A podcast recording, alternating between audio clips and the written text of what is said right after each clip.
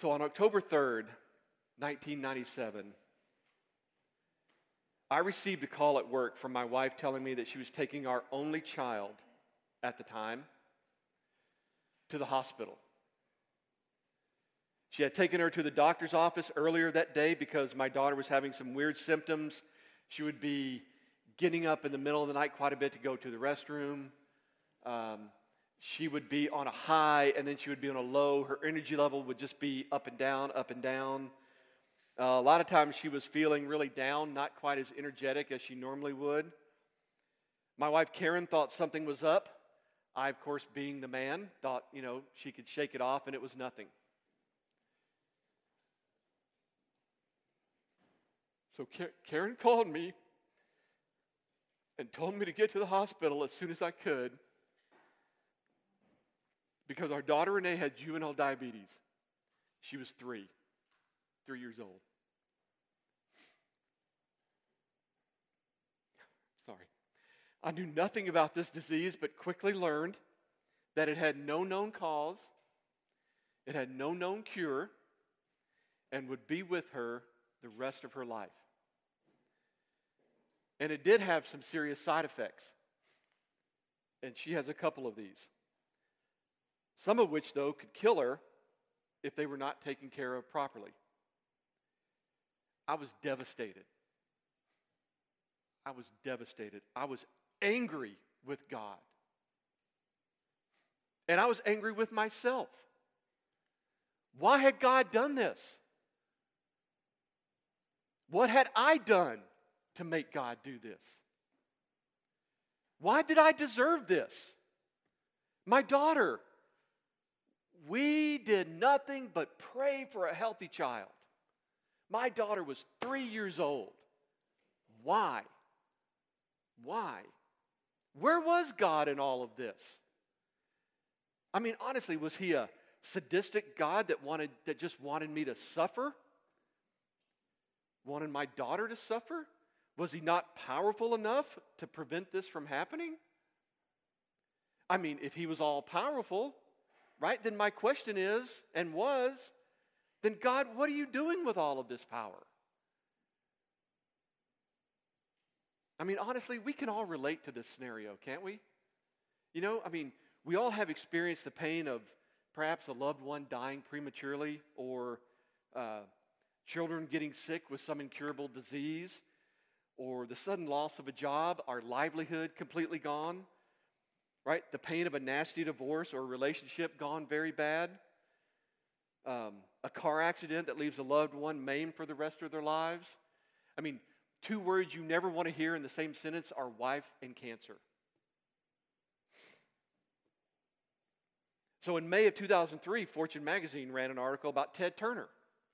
Ted Turner, you know, CNN and uh, Turner Broadcasting. It was interesting because it provided some good insights into his life and specifically about his spiritual life. Ted Turner is a billionaire agnostic. And agnostic just means that he believes that he doesn't have enough information to make a decision about whether God is real or not.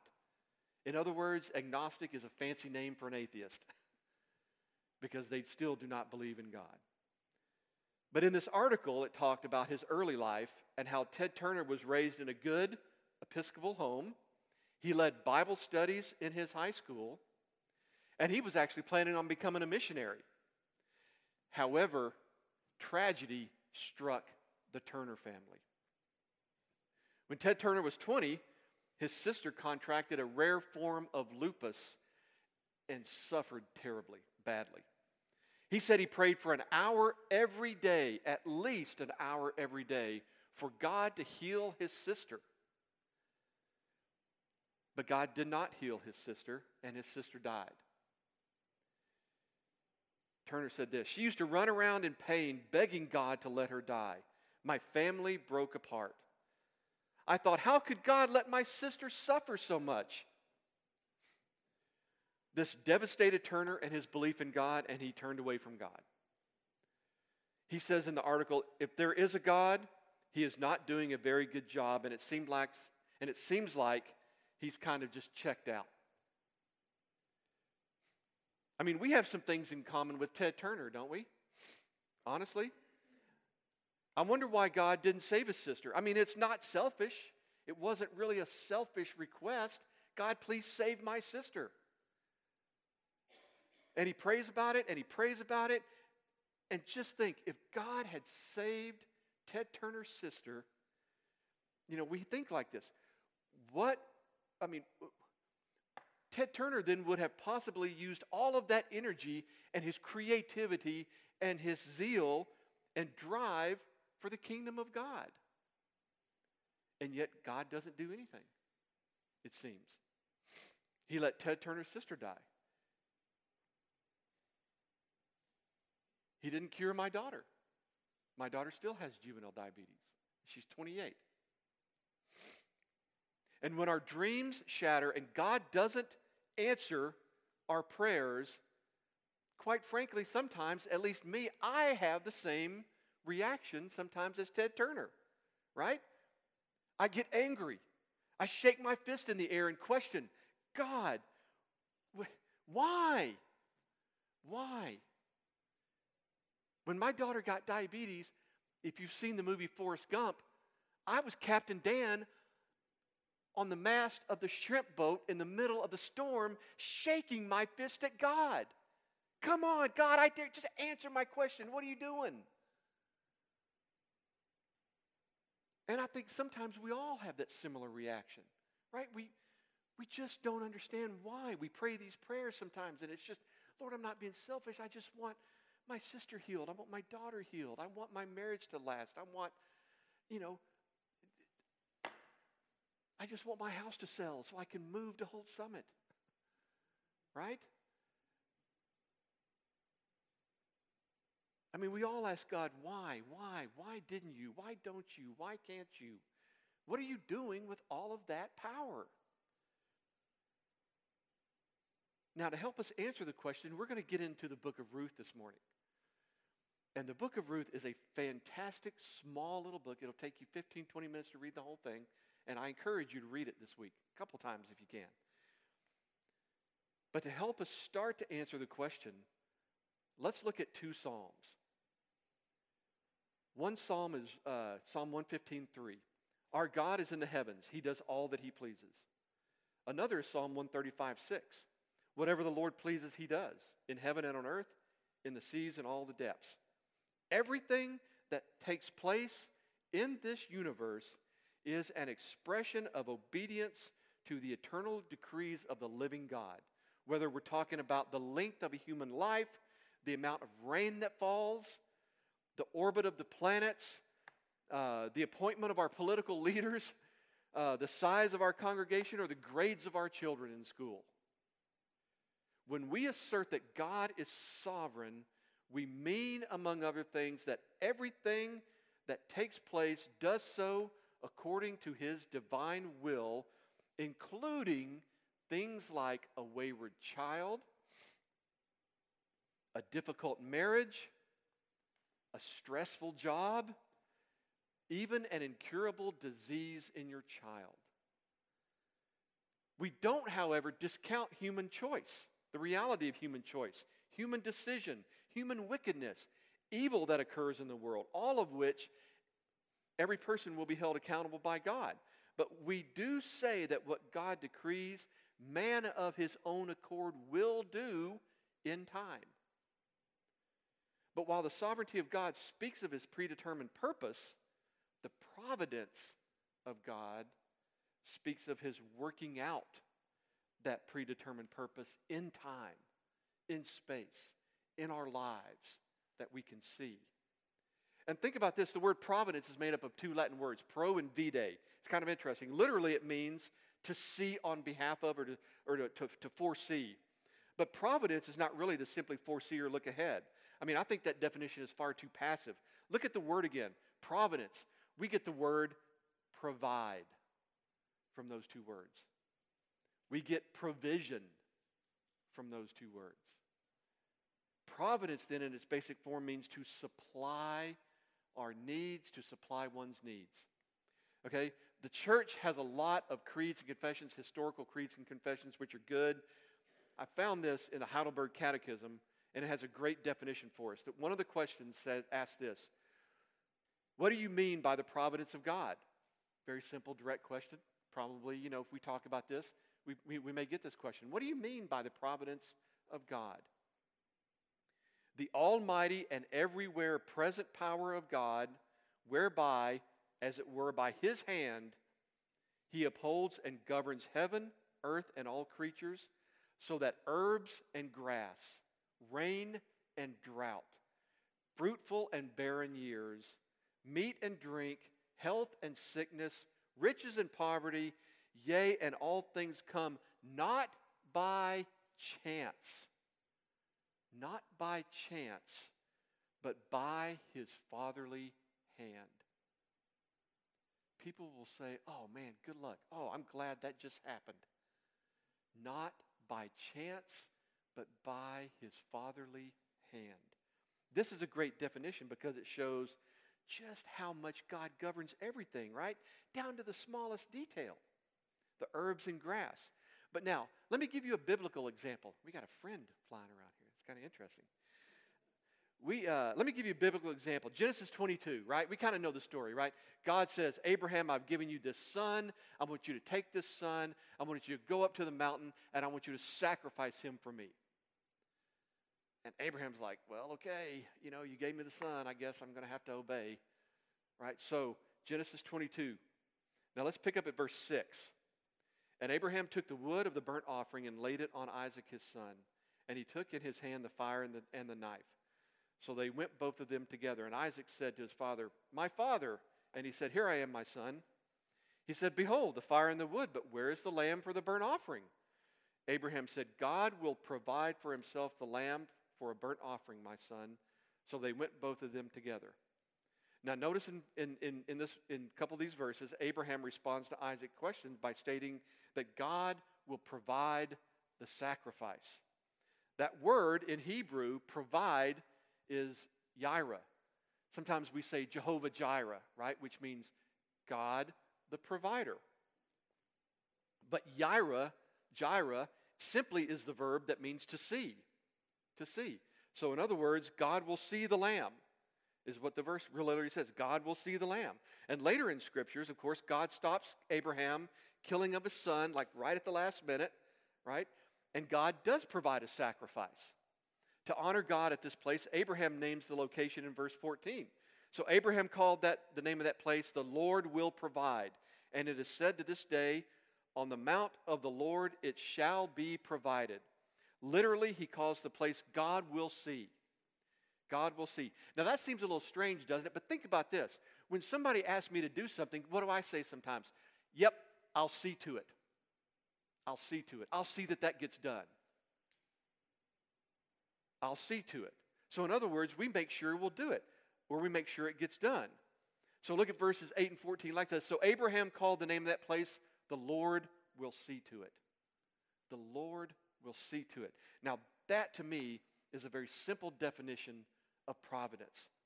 I'm a simple person, right? I need a simple definition. God sees to it. God sees to it. So the little story of Ruth is a story about God's providence. Now, the outworking of his sovereign plan in the lives of everyday people.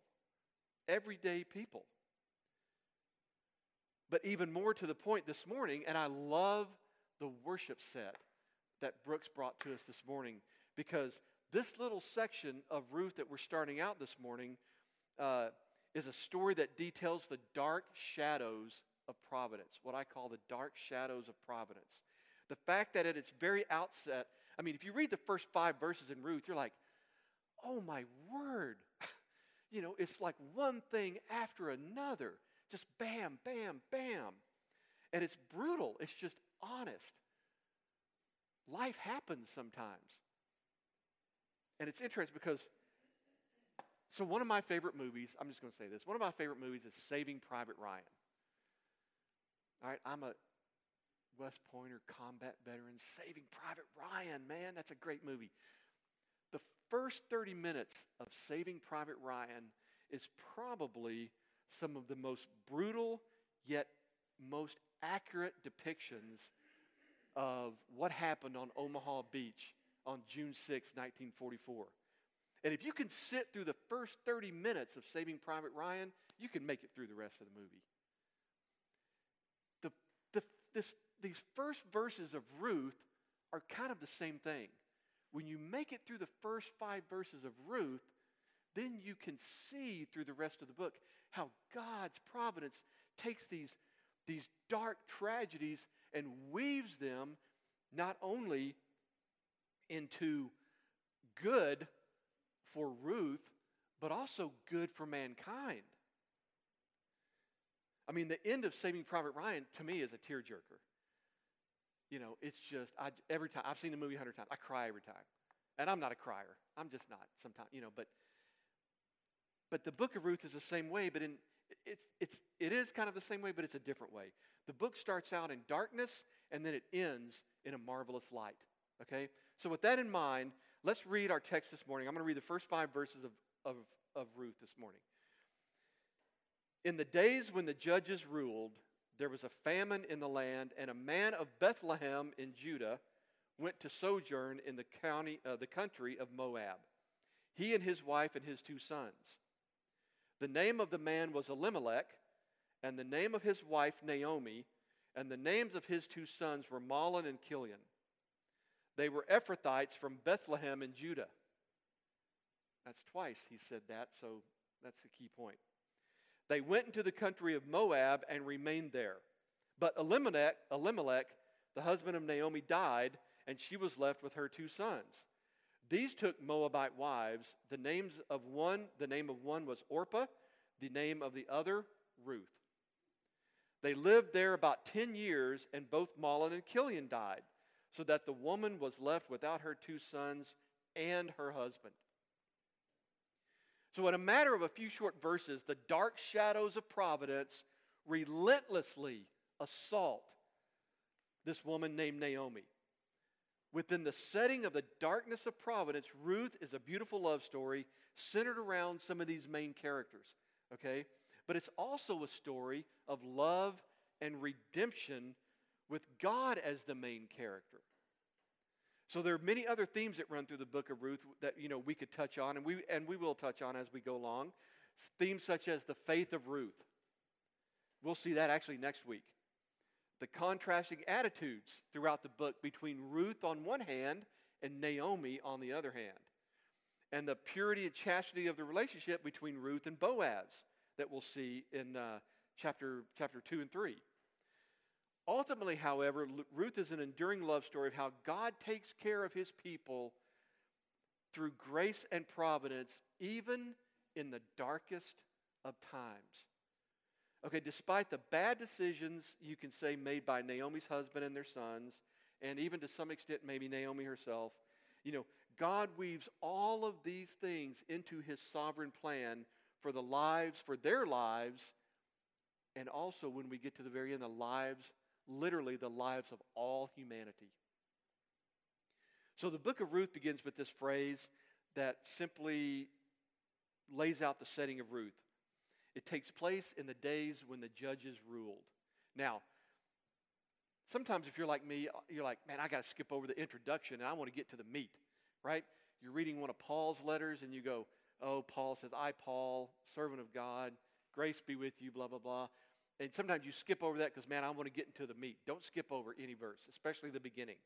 Because in this case, the days when the judges ruled is chock full of meaning. It tells you what the times were like. So it takes place in the Judges, the area, the, the, uh, the time of Judges, the book of Judges, between Joshua, the death of Joshua, and the, the, uh, the anointing of King Saul, the coronation of King Saul. They were very dark spiritually, filled with horrible sin, corruption, apostasy, death, you name it. You can look at the book of Judges, which immediately comes before Ruth, and, you know, in the days, the very last verse of Judges, which then leads right into the book of Ruth, it said, In those days there was no king in Israel, and everyone did what was right in his own eyes. Think about that. In those days, there was no king in Israel, and everyone did what was right in his own eyes. Now, there may have been exceptions. Gideon, you know, some others. Deborah is in there. The people of Israel at this time were consumed with sin, worldliness, drunkenness, greed, sexual immorality, idolatry. It was dangerous because it was a time of lawlessness and perversion as well. And single women, widows, children, they were targets for exploitation. So you get the picture, right? This was not really a good time to be alive. There were hazards. Okay, but let me just mention very quickly two points to remember about a time when everyone did what is right in their own eyes. Right? This applies not only to this time, it applies to today as well. Because we live in a time when, oh, what's good for me is not good for you, and what's good for you is not for me, and I'm just going to do what's right in my eyes. You can do what's right in your eyes, and we'll all live happily ever after, right? Not quite. So, one point revolves around relativism, and one point revolves around unity very quickly. So, during this time when Ruth and, and Naomi and Elimelech were alive, um, there is no spiritual focus, and relativism is dominant. Now, what is relativism? My truth is not your truth. What you believe is true may not be right for me. You know, so I'm going to live my way, you live your way, and we'll just all be happy, right? That, that you can't live that way because it breaks down very, very quickly. In fact, there's really no one truth, and it's different for all of us. And I was even going through some, uh, and this applies today because I was going through, I had to do some. Uh, I'm a manager at my job, so I had to do some, some uh, diversity and equity training online. So I was going through this line, and this phrase came out several times. Oh, that may be your truth, but that may not be my truth, and so we just need to let people live and let live, right? So this whole training was permeated with a relativistic mindset. What's good for you may not be good for me. You know, there's no one standard. But, friends, let me tell you something. God's word, however, is the standard of truth for all creation for all time. And then, second, in Ruth's time, in our time, doing what, doing what is right in our own eyes leads to a complete breakdown in unity. I mean, think about it. Extreme individualism takes center stage and everybody does their own thing. If I do my own thing, you do your own thing, this person does their own thing, this person does their own thing, how do we even come together? There is no unity, right? There is no unity in the nation or in the people of God. So that's what it was like. So there was also a famine in the land. The famine in the land of Bethlehem of Judah. So famine sometimes in the Old Testament is a sign of God withholding his blessing from people as a punishment for their sins and maybe to bring them back in repentance to worship God.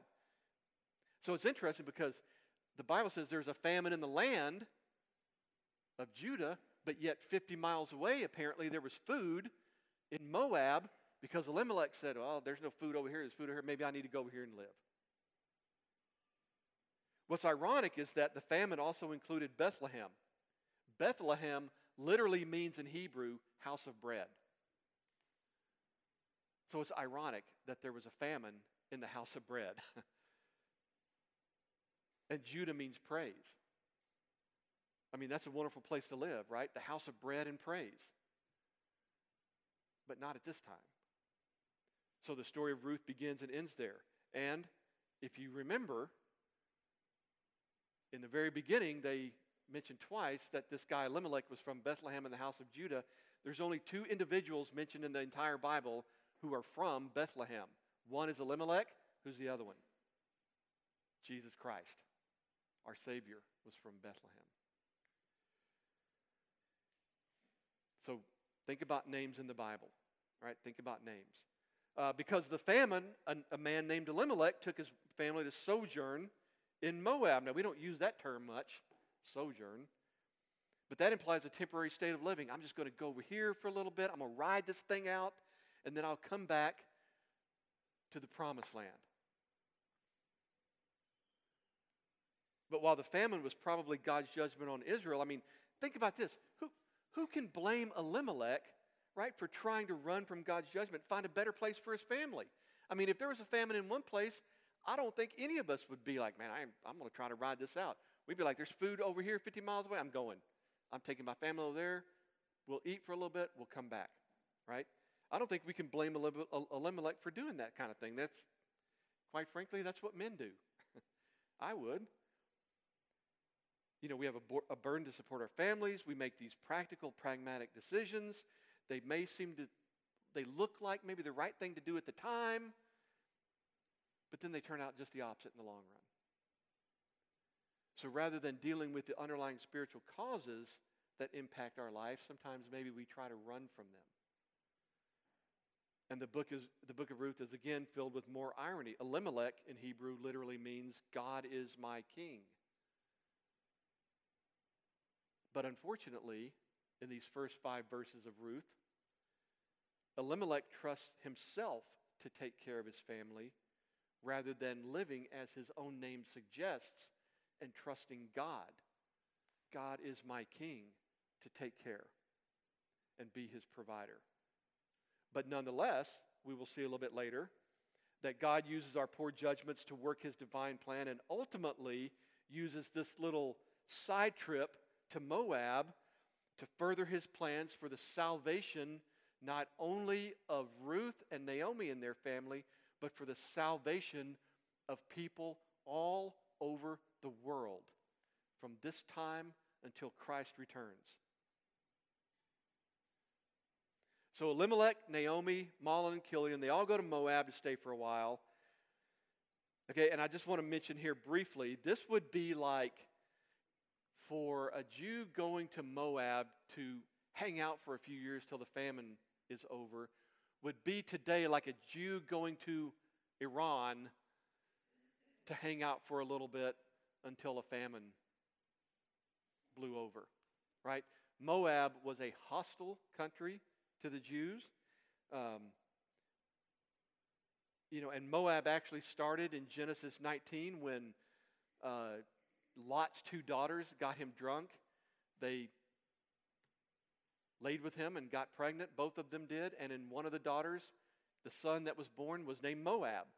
So Moab doesn't even have a good lineage. I mean, it started in sin, right? Um, so they've all, they were always an enemy to, to the Jews. Uh, they did not worship God. They worshiped a God called Chemosh, who was a child sacrificing God. Um, but they, had, they, they must have had food because Elimelech said, you know what? The land is far away from God, it's away from familiar surroundings, away from the promised land. It's hostile and evil, but they've got food, so maybe I'm going to trust myself. I'm just going to go over here for a little bit, hang out until the thing blows over. So Elimelech moves his family to Moab, hopefully to improve their chances of survival. Yet, in another example of bitter irony, Elimelech dies. So while he moves to Moab to increase the chances of the family's survival, he himself dies. He can't even guarantee his own survival. So, what was initially intended to be a temporary living arrangement then turned to a more permanent move. So, Elimelech's gone. Naomi is now left with her two sons.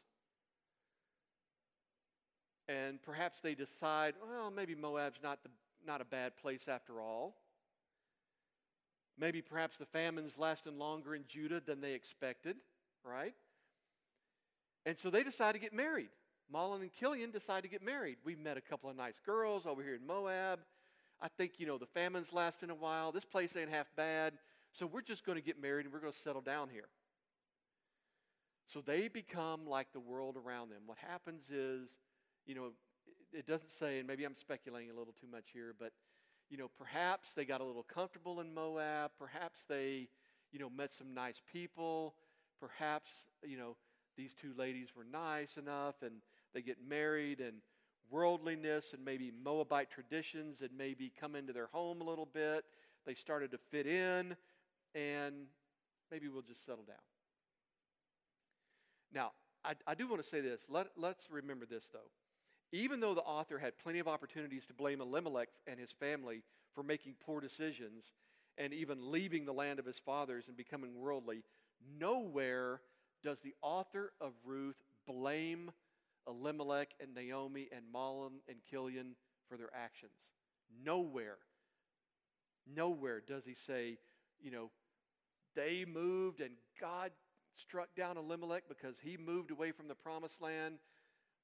Nowhere does it say this, okay? We don't know why tragedy struck Naomi and her family, other than God's providence. And we should refrain actually from assuming that God was displeased with them or that they were being punished for something they did, right? Job's comforters. Job's comforters told Job, Oh, all this stuff is happening to you. You need to repent of whatever sin you got hidden in your life so that this stuff will go away. But Job rebuked them. So sometimes God's reasons for his actions are known only to him. And reasons for what God does may, may, be, made know, may be made known later to us or we may not even know this side of heaven why God does certain things in our life.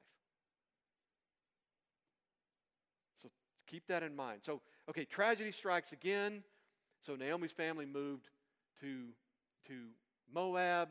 Elimelech dies. They settle down. Sons take Moabite wives. They live there 10 years, according to the scriptures, and yet they have no children. They're married 10 years, they have no children. The wives were barren. And children at this time were critical, and especially sons were critical to carry on the family name and the land and the blessing and to take care of the family. And then what's worse is both sons die without children. And it's kind of hard for us here in the 21st century to think about this but this was a disaster. This was a disaster for Naomi and their two daughters and her two daughters-in-law. I mean, they came to Moab for a better chance of survival, a better life than Bethlehem. But what happens? Tragedy, disaster strikes. Elimelech dies, the two sons die. Naomi is left by herself with the two daughters in law. I mean, they have no hope. they have a bleak future, right? And it's hard for us to think about this because, oh, my husband dies. He had a nice 401k plan. He had $500,000 worth of life insurance. Honestly, I'm glad, man. I'm set for life now, you know. But that's not that's not what happens in Ruth's time. When the man dies and the two sons die, Naomi and their daughters in law have nothing. They have nothing. In fact, they have worse, they have less than nothing because now they're three ladies who are just ripe for exploitation or criminal activity or abuse. So, completely different than 21st century America, right? I mean, they were in dire straits. They were in a world of hurt.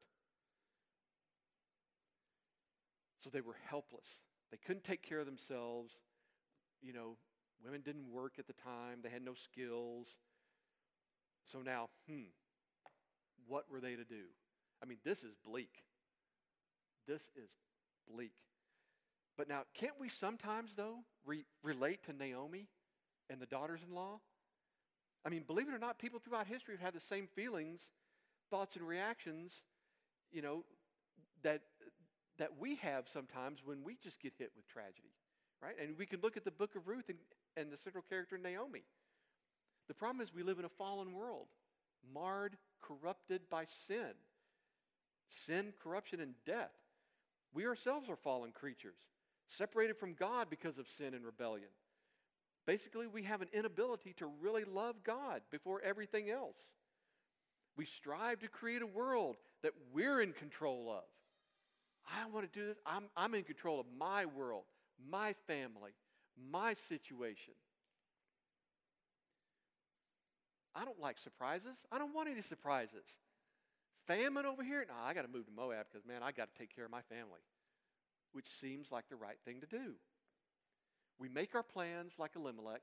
We dream our dreams thinking we can plan out our futures and control our destinies when in fact we can plan and dream, but there's no guarantee anything will happen as we plan or dream. Now, I'm sorry.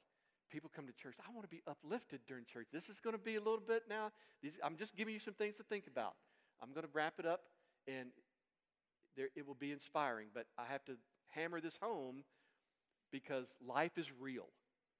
Life is real, and daughters get incurable diseases, right? Marriages sometimes crumble, people die.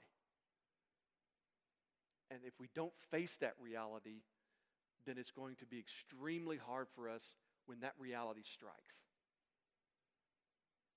And this is the fall. When Adam and Eve used their God given privilege of moral choice to disobey God, they sinned. It created shock waves of corruption throughout all of creation and the human race. And Naomi and her daughters in law bear witness to those consequences, and they undergo a type of fall in their own little world themselves. Right? Elimelech flees God's judgment for a better life, at least a better life in his mind, makes some decisions, and the consequences are beyond his reach, beyond his imagination. Naomi's left in Moab with no husband, no sons, two widowed daughters in law, right? Death is a punishment for sin, as indicated in Genesis and in Romans. But I'm not saying Elimelech and their sons die because of, because of judgment. Oh, you moved, you're not supposed to move. God says, bam, you're done. That's not what I'm saying at all. That is not what I'm saying at all. But I do believe that the actions and consequences of Elimelech then represent sort of a picture in the book of Ruth similar to the disobedience of Adam and Eve towards God. Right? It's called a type, it's a comparison. And I can also see, though, that the book of Ruth is a type of plan for salvation. Because you have to have the bad news before you can have the good news. And the first five verses in Ruth Sin causes all kinds of things to happen, and they are in need of redemption. You have three, three ladies here that can't help themselves. They have nothing, they have zero. They cannot help themselves. They need help. They need redemption from some, someone outside of them. And then as we go through the book of Ruth, we're going to see other things. And there is a, a I kind of spilled the beans on what I'm going to be talking about the next several weeks, but if you flip over the teaching notes in your handout this morning, it's got the whole outline of what uh, the book of Ruth is going to be about. So we're going to see, we see the fall this morning. We're going to see, uh, we're going to see depravity. We're going to see faith. We're going to see blessing. We're going to see redemption, and then we're going to see consummation. So the book of Ruth is really a small view of the entire history of the salvation of the world. So think about that as we read through the book of Ruth. We're going to see it all just in this little book. All right? The pain of death is experienced by both Jews, Naomi, and Ruth as a Gentile. Right? The, the situation creates uh, the, the death of Elimelech and the sons, create a situation where Ruth and Naomi cannot help themselves. They cannot help themselves. They're dependent on somebody else. Boaz, as we will see later, secures their future in his own work. And then we see God moving through all of these situations that are occurring in the book of Ruth to the final, the very end, when you can see, wow, the serious consequences of this.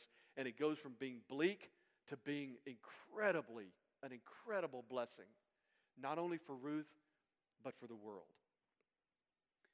So we have to remember throughout all of this that God's dreams are bigger than our dreams, and God's plans are bigger than our plans.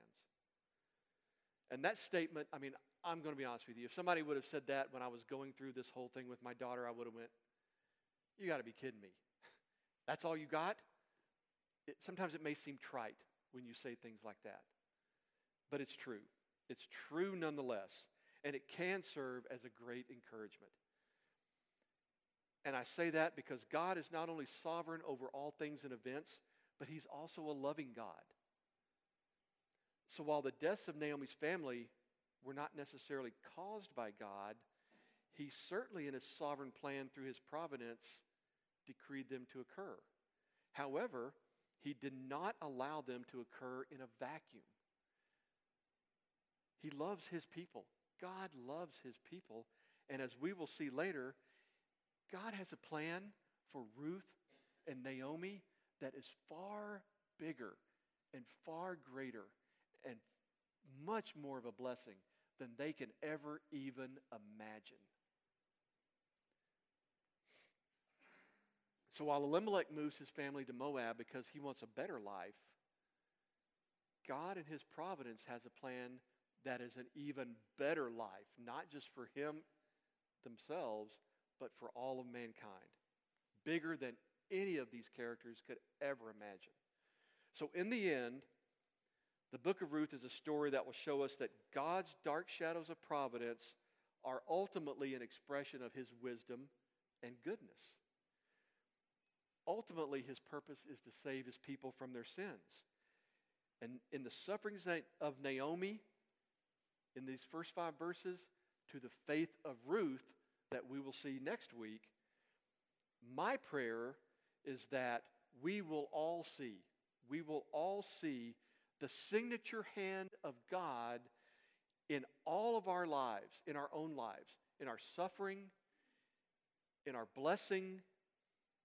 And we see in all of these things throughout our whole lives the goodness of the providence of God.